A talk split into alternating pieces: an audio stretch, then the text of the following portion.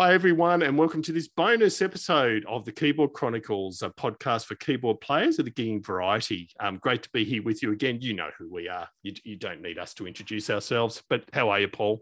Yeah, I'm good. Thanks, David. How are you? Good. So, what the hell are we doing for this bonus episode? Please do tell. Yeah, okay. So, we thought we would test our guest, Matt Goodluck. And for those of you who are uh, Patreon supporters, you now have access to this immediately. And we've, we've just interviewed Matt and we've asked him all sorts of questions in relation to prog rock. And as a reminder for those who might be seeing this a little bit later, he is, uh, if he's not Australia's top mind when it comes to knowledge of the world of prog rock, he's, he's up there in the top five. He's certainly in the discussion. We thought we'd test him. So, what we've done is we've gone on the social media and we've taken some real quotes from random people on various prog rock clips they've seen or out of prog rock forums or you know the various social media formats. And they've just been like one or two sentences. It's it's a statement or a comment or an opinion. And we're going to throw those at Matt and just ask for a reaction to see whether does he agree, does he disagree, what would his response be to seeing something like that. Now, some of the comments are fairly non-controversial and just fairly friendly, but we've thrown in a couple of slightly more challenging ones in there just to see uh, see if we can catch Matt off his guard. So that's that's what we're doing for a little bit of fun. Matt has not seen these questions before, and I'm I'm just really looking forward to seeing his genuine reaction to them as they come across. So that's what we're doing, David. No, great. And to be honest, I haven't read them myself yet. And I'm thinking I may not read them until the show just to shock the hell out of myself. So I think that that's a great approach. So, and thank you, Paul, for for putting all the work in on this. So yeah, it should be a lot of fun. Uh, we hope you enjoy it, and uh, let's go join Matt.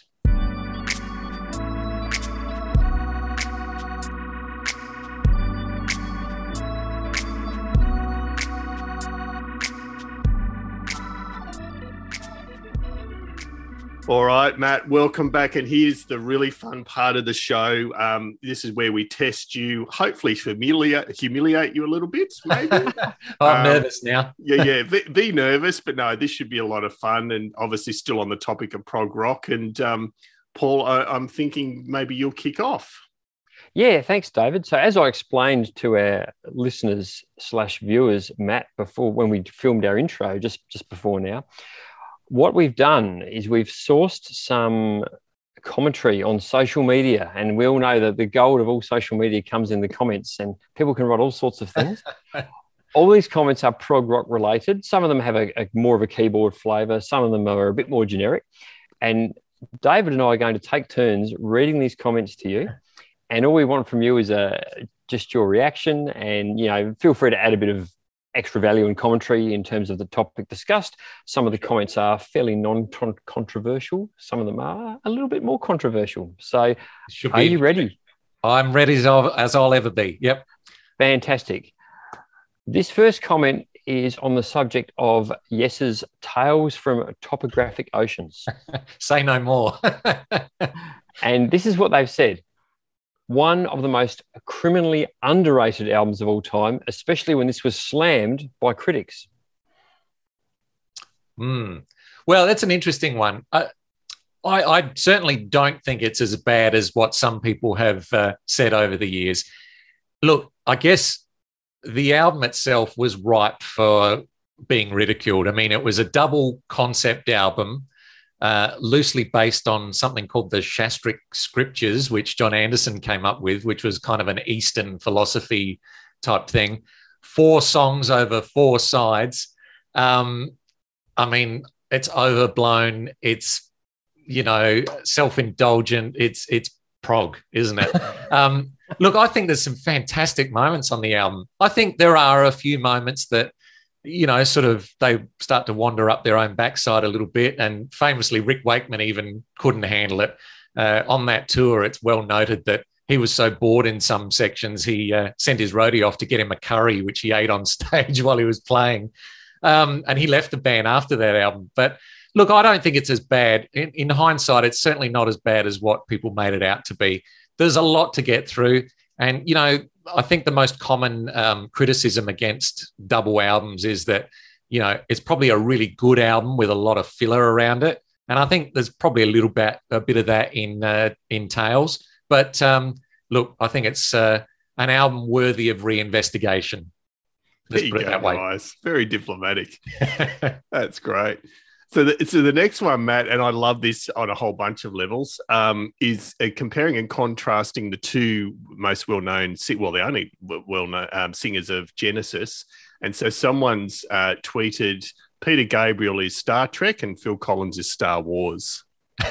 well, that's interesting. Well, I never really watched Star Trek, so I can't really comment uh, too much on that. So, is um, it fair to is it fair to say, and Paul, I'd love your thoughts here. I'm guessing the the um, this has been posted by a Trekkie because, as a general rule, Trekkies tend to think it's much more what you call scientifically accurate, more reasonable science more fiction, whereas Star Wars is a little bit pop culture and trashy. So I, th- I think that's what they're alluding to there. Well, I, I assume that that might be where they were going with it.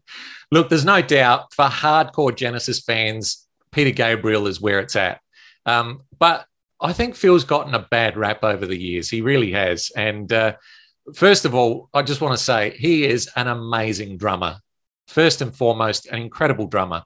Um, and look, you can't uh, diss his songwriting abilities either. I mean, the guy's. Uh, I heard that he um, he's one of the very few artists to have sold over a million albums with his main band, but also as a solo artist. And I think Michael Jackson and Paul McCartney are the only other ones. So love him or hate him, I mean, that takes some skill to be able to achieve that. And I think because he wrote all these sort of ballads over the 80s and that, he, he sort of gets tarred with that Mr. Boring brush. Um, but look, he's written some fantastic songs as well. And look, last night after the interview, I was in, inspired to put on uh, uh, Genesis's self-titled album from 1983, and uh, you know it's got the hits on there, "Mama" and "That's All" and stuff like that. It's a fantastic album. I think you know after Duke, it's probably the best thing they did in the 80s, as far as I'm concerned. So I, am not going to diss Phil. I think Phil's a champion, and I feel sorry for him at the moment that he's suffering mm. some bad uh, health issues. Uh, must be hard being up on stage and being confined to a chair like that and not being able to drum, do what he loves most. Um, now, I'm, I'm giving Phil thumbs up. Yeah, like it. And uh, I think, yeah, I'm a bit of a Phil fan too and I don't think I mentioned on this podcast one of the videos that stands out to me of just how gutsy Phil and how on top of his game he was at the time was the filming of um, Do They Know It's Christmas and and, and um, Live Aid. And him, I just remember there's a seven or eight minute documentary about that, and you see him laying down one of the drum tracks in one of the big open studios there. Was that done at Abbey Road? No, it was a different studio, I think. Sure. Yeah, I don't think it was Abbey Road. Sorry, it was a different studio. Um, and all lined around the walls are all the mega stars that are, are, singing and the other drummers and the other guitar players or whatever. And he's laying down this track with literally 50 people looking on. And you go, that's got to take guts to do that. For sure. You know, when he took over from Peter Gabriel in Genesis, it, it wasn't necessarily, um, you know, something that was naturally going to happen. They were looking for a, a replacement lead singer at the time. And Phil had always done backing vocals in the band, and he'd even sung lead on a couple of minor tracks at that point. And uh, so he was intimately familiar with the material. He had a great voice, and you know they had such difficulty in finding a replacement that he just sort of started singing in rehearsals, and it, it sort of got pointed out at one point. Why don't you do it?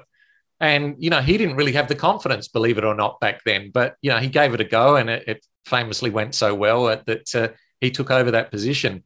Um, look, I, I, give him props for for doing that. It took a lot of guts to replace Gabriel, and uh, I think he did a fine job. Yeah, they turned look, into a very different band at that point, but they did. You know, so they should. I mean, it would have been wrong for them to continue with the costumes and the makeup and all of that sort of stuff. And as a non-Trekkie, I just I think that tweet's just unfair. And I, I do love Peter Peter Gabriel, so I'm torn. But um, I think Star Trek's a bit boring at times. So, but Peter Gabriel, I wouldn't accuse of that. Nothing wrong with Star Wars. That's right. Yeah. well, I, I, confess to loving both Star Trek and Star Wars. So there you go. As long as you don't get them mixed up. Yeah, well, that's right. Yeah, and offend the hardcore fans. Right, let's move on to a band that I believe you like, Matt Rush. Oh, so I've heard one or two of their songs. Yeah, so I so I understand. here is some commentary on Rush's Geddy Lee in the context of his keyboard playing. Even though Geddy was a monster bassist, he still seems to be one of the few to make keyboards cool. Monster musician. well, I can't argue with that. And, and I am biased, but here's a guy who is playing bass like a monster. He's playing bass pedals, he's playing keyboards, and he's singing. And occasionally he'd been known to move the mic stand with his nose. Look, the guy is an amazing musician. And to be able to juggle those all those jobs at once on stage, I mean, takes takes a certain kind of musician to be able to do that. You know, Rush were under a lot of pressure, particularly as the 80s started coming in, uh, to bring on board another member to, to make their job easier on stage. And um, they respected the chemistry that the three of them had so much that they just didn't want to upset that by bringing in somebody else in and into that environment. So, uh, you know, they basically made the decision that no, we're just going to work harder. And uh, you know, Alex Lifeson played a little bit of keyboards on stage and some uh, pedals as well, but Geddy Lee really took on the lion's share there. And uh, I mean, just watch any of their live concerts and, and see what he's up to. Um, it's amazing you know, I've heard some of the isolated tracks, getting off the keyboard topic for a bit, but just to, to demonstrate about his bass playing, listening to what he's playing in isolation, you've got no idea when you're actually listening to the album. But when it's isolated, you think, my God, the, the intricacy and detail of his playing. But then to be able to think like a keyboard player as well, and how you're going to fit the keyboards around, you know, some of their musical arrangements it's it beggars belief. You know, I mean, he uh, he's certainly a hero of mine, that's for sure. And I mean, I don't know what he's like as a keyboard player. I haven't watched a lot of him playing keyboards. The, the only thing I would be certain is he's a shitload better than me, but that's a fairly low low base. But yeah, I think you're right. On top of doing everything else, I'm just not sure of the claim in the tweet um, that he's one of the few to make keyboards cool. Because honestly, have Rush ever been cool? Well, they are now. They are. That's true. Actually, they, they, they finally now. became cool after all these years. And uh, look, he's certainly not a virtuoso keyboard player. He's not in the same ranks as your Rick Wakeman's and your no. Keith Emerson's, but he never sort of tried to be either. No. The keyboards were more to add an extra texture and color into the music and really to augment the, the rest of the instrumentation. And he did a fine job at that. Yeah. I would probably take that question a step further, David, and say, uh, keyboards cool at all? hmm. Well, surely, surely you guys make it cool. No. And well, it's like some people think guitars are cool. And that's another whole episode we should do. Um, I think oh, if, yeah, if, you're yeah. over the age of 25, you should not be strapping on a, a guitar. I let's, agree. Let's, let's, do an episode. Are guitars cool or not? I reckon let, let's do that. I'm serious. We're doing that. and good. we'll do a debate, and except yeah. all three of us will be arguing the not case. I don't. I don't think that's going to be a very long episode. Oh, we're going to get some hate for that. yeah, I know. And I know there are some good middle aged people that use guitars and good on you, but you're obviously a bit thinner than me. All right. So write in, right, write in and tell us you hate it. We don't mind. All, all feedback is welcome. No that's problem. right. Um, the next one, Matt's in regards to Kansas, uh, and we had the pleasure of having Tom Brislin from Kansas on a few episodes back. So the the initial um, comment uh, on Facebook, it looks like for this one, is um, these guys were actually a cut above the other prog rock bands of the 70s, like Styx. Dust in the Wind is still awesome today. And then a reply from someone is they were millions of levels below British prog. well, that's a little bit unfair, but look, I take the point. Uh, like I explained earlier about some of the American prog bands, they, they were very different to the British prog bands that that um, started out. And I think one of the key differences was that um, they were still writing uh, very melodic, almost pop friendly songs, but within a progressive framework. So, um, you know, not all American prog bands are like that. I should put that as a disclaimer. And, and as time went on, Americans really started to get into that purity of progressive rock. Uh, I remember going to the Prog Fest in LA in the late 90s, and uh, I was actually with um, Clive Nolan's band Arena, and Arena were considered to be like Bon Jovi on that that lineup. You know, the, a lot of the purist fans thought, no, this is no good. There's not enough mellotrons in it, and the songs don't go for 20 minutes, and there's not enough time signature changes, and so they didn't. You know, the purist crowd didn't really appreciate the melodic sensibilities. But Kansas was a band like that that were fantastic musicians. They also played to that melodic sensibility, but they incorporated that uh, progressive framework. And, you know, before Tom Brislin's time in the band, Steve Walsh, who was the lead vocalist, was predominantly the keyboard player. And he played some amazing things. I mean, have a listen to a track called The Spider from uh, the Point of No Return album. There's some amazing playing on that track. And uh, I actually sent Paul a photograph of him not too long ago where he was sort of doing a handstand on his keyboard. So, yeah, yeah, there was definitely some acrobatics involved in that performance or some substances. I don't know which, but uh, uh, very entertaining. But no, they were a great band. They did some fantastic albums. I think they kind of lost their way in the 80s a little bit. They got a little bit too into that AOR sort of style, but certainly early on, uh, you know, they almost fused some country elements uh, with uh, the progressive rock scene and, and things like that. Um, great band, well worth checking out their uh, early albums. Leftoverture is probably one of my all-time favorite prog albums, so that's saying something. There you go. High, high praise from aficionado Matt Goodluck for the work of Kansas. Now, this next question uh, is close to my heart, Matt. I, uh, as as David revealed in the main episode, uh, neither he nor I are experts on prog rock, which is why we have you here to uh, guide us through the uh, the treacherous waters of prog, and you're doing a great job, Matt. But I do know a bit about Pink Floyd. And one of the things I know about Pink Floyd is that it is sometimes up for debate whether they're really a prog band or not. And this particular commenter on social media has said, I think Pink Floyd ceased to be prog with Dark Side of the Moon. I strongly disagree with that, uh, uh, especially when you listen to uh, Wish You Were Here. I mean, you've got an album bookended by two epics for a start, uh, which, you know, both of those um, parts of Shine On are, are, very prog. You know, you've got synth solos and, uh, you know, lots of big, long instrumental pieces in various time signatures and things like that. Uh, you've got conceptual pieces. the Animals album that followed that is is fantastic. It's full of epics that that album.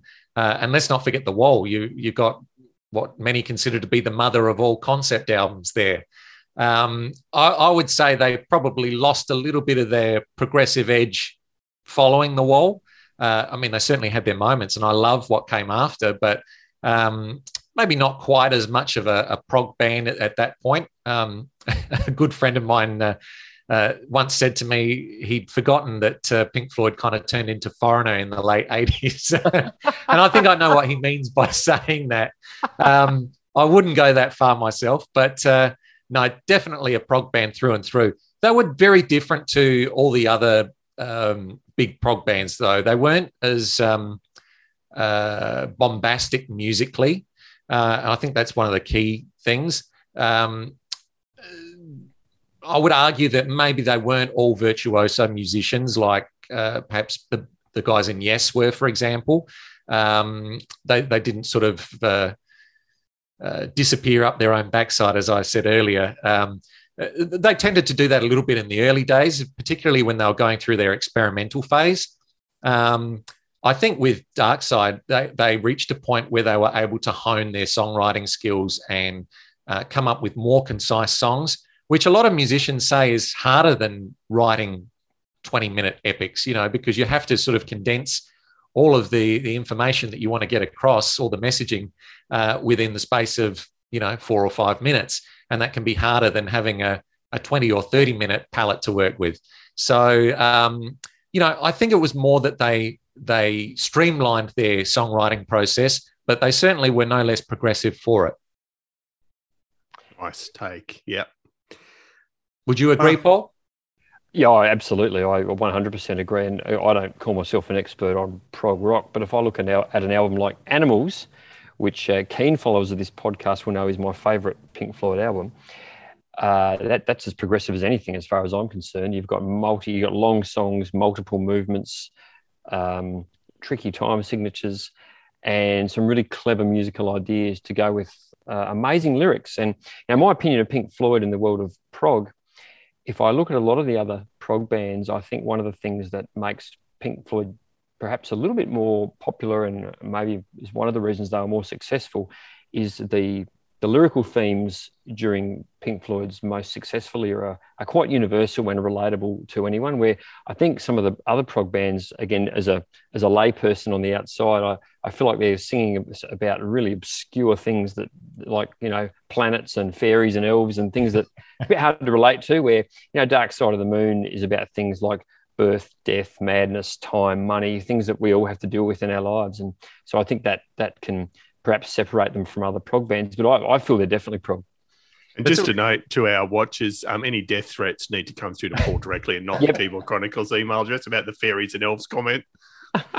it's actually a really good point you raised, though, because I, I agree with you on that uh, in regards to Pink Floyd's lyrics, um, which obviously were uh, largely written by Roger Waters early on.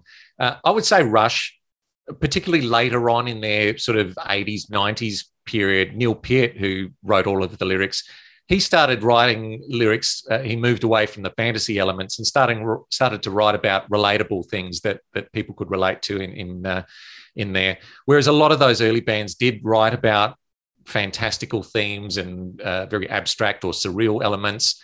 Um, Jon Anderson from Yes was famously known for just making up words that sounded good.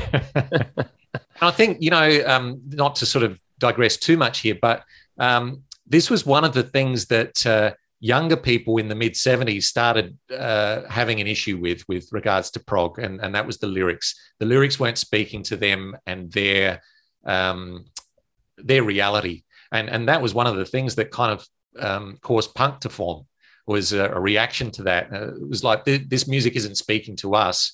And uh, you know there was a certain uh, elitism in um, the the virtuoso playing styles of a lot of these prog bands and and the punk movement was all about we want anyone to be able to get up and play music regardless of their abilities and and to speak about things that are affecting us and and that's what kind of caused that uprising at the time excellent uh on this one, Matt, is we've mentioned the Mellotron a few times, and we talked in the main episode about how it is quite a strange instrument using tape loops.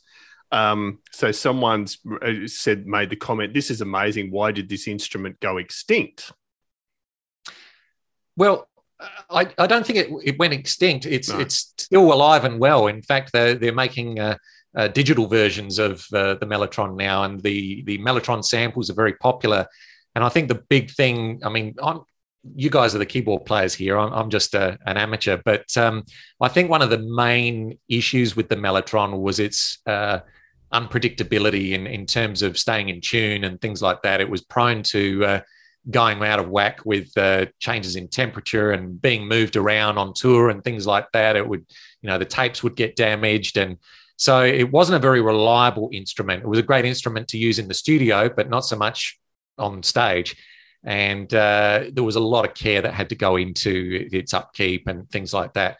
So I don't think that it became extinct. I think if you if you're lucky enough to find an original now, they they go for all sorts of crazy money. But um, uh, you know, if you can find one, grab one. That's right. Yeah, a working one in particular. Get a get a download or something like that. It's a magical sound. Yeah, I think the Mellotron was as just as reliable as you would expect a a machine full of magnetic tape that weighed. Uh, you know, God knows how much it weighed and had to be, you know, trucked around all over the countries. It was just as reliable as, as you would expect it to be, which is not very. Exactly. I remember when um, Clive Nolan actually bought his Mellotron. I think he may have gotten rid of it since, but he bought his from uh, a guy named Martin Orford, who was the keyboard player for a band called IQ, who were sort of contemporaries of Pendragon in the 80s. And uh, I remember Clive bought the Mellotron off of him and uh, had it restored by Mellotron Archives in, in the UK. And uh, when he bought it, in the little cupboard down the bottom, there was old kebab wrappers and things like that, and it was just taking up space and uh, not doing a lot in Martin's uh, studio. So uh, Clive took it on and uh, restored it to its former glory, and uh, I think he played it on a few of the albums. But um, I, I, like I say, I think he may have moved that on in, in recent years. Yeah, and I think we can all agree they sound wonderful. They're wonderful sounding, uh, it's seminal sound, but uh, it's a lot easier to use the digital versions these days, I must say. For sure. Now let's talk about Dream Theater, a band that you've worked with, Matt. Yeah, I have. I was very lucky to to go on tour with them several times. Uh, both when I was living in the UK and uh, and Europe, and uh, also back here in Australia. So I don't know how you would characterize Dream Theater's sound, but this poster has quite succinctly said Dream Theater is if like Rush and Metallica had a baby. yeah, that's a pretty good description, really. Um, Dream Theater came about in the sort of mid to late 80s. I mean, they didn't release their first album until 89. Um, but it's exactly right. They, they shared uh, those progressive influences like Rush, um, Yes, Marillion, bands like that. But they also really loved the, the heavier side of things from Iron Maiden and Metallica and uh, and those kinds of bands. So they grew up with both, and and basically they decided to fuse those styles. Rush was really probably one of the very first progressive metal bands because they had that very harder edge, but they brought in the technical sensibilities to their songwriting and arrangements. And I think that really appealed to to up and coming bands like Dream Theater, uh, who wanted to sort of uh, move move ahead with that sound and, and make it even heavier, but even more technical. And um, they they did so very well. Their first album didn't do great things, uh, but was a very promising start.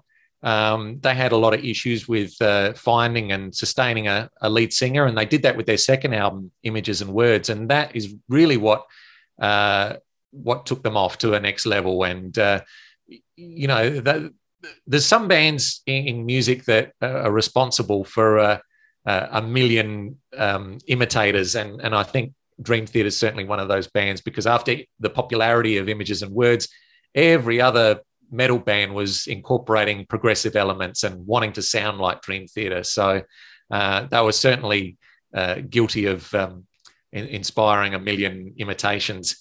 Uh, but they're look, they're an amazing band. There's no doubt about their technical proficiency, and uh, and yeah, I would class them as as one of those early progressive metal bands. And and like you say, a good combination of Rush and Metallica there. nice.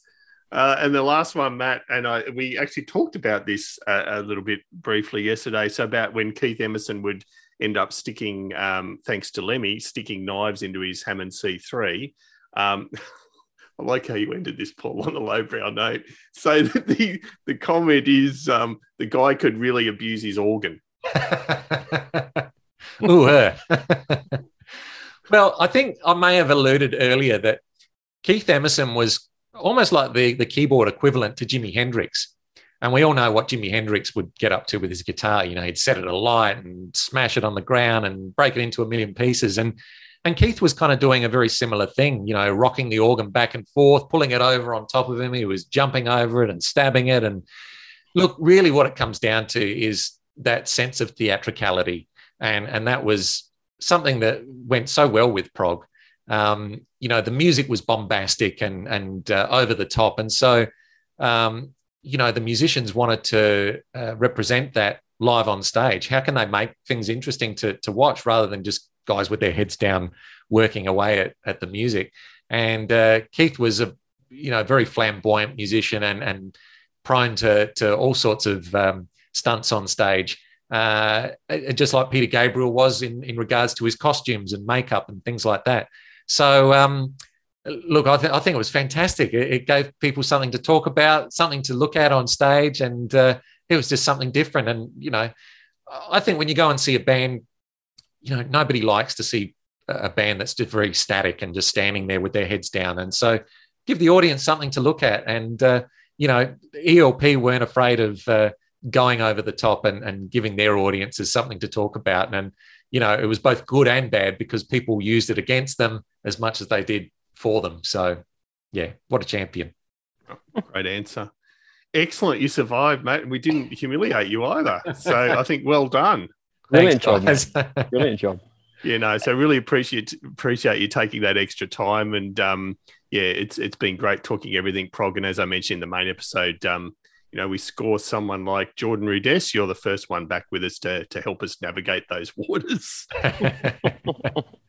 My pleasure, guys. Oh, it's been great fun. And uh, like I said yesterday, most people aren't as interested in hearing me talk about this sort of stuff. So it's uh, it's great to get it all off my chest. All those years of reading about it and listening to it. I finally put it to good use on the Keyboard Chronicles. Our pleasure. Thanks, Matt.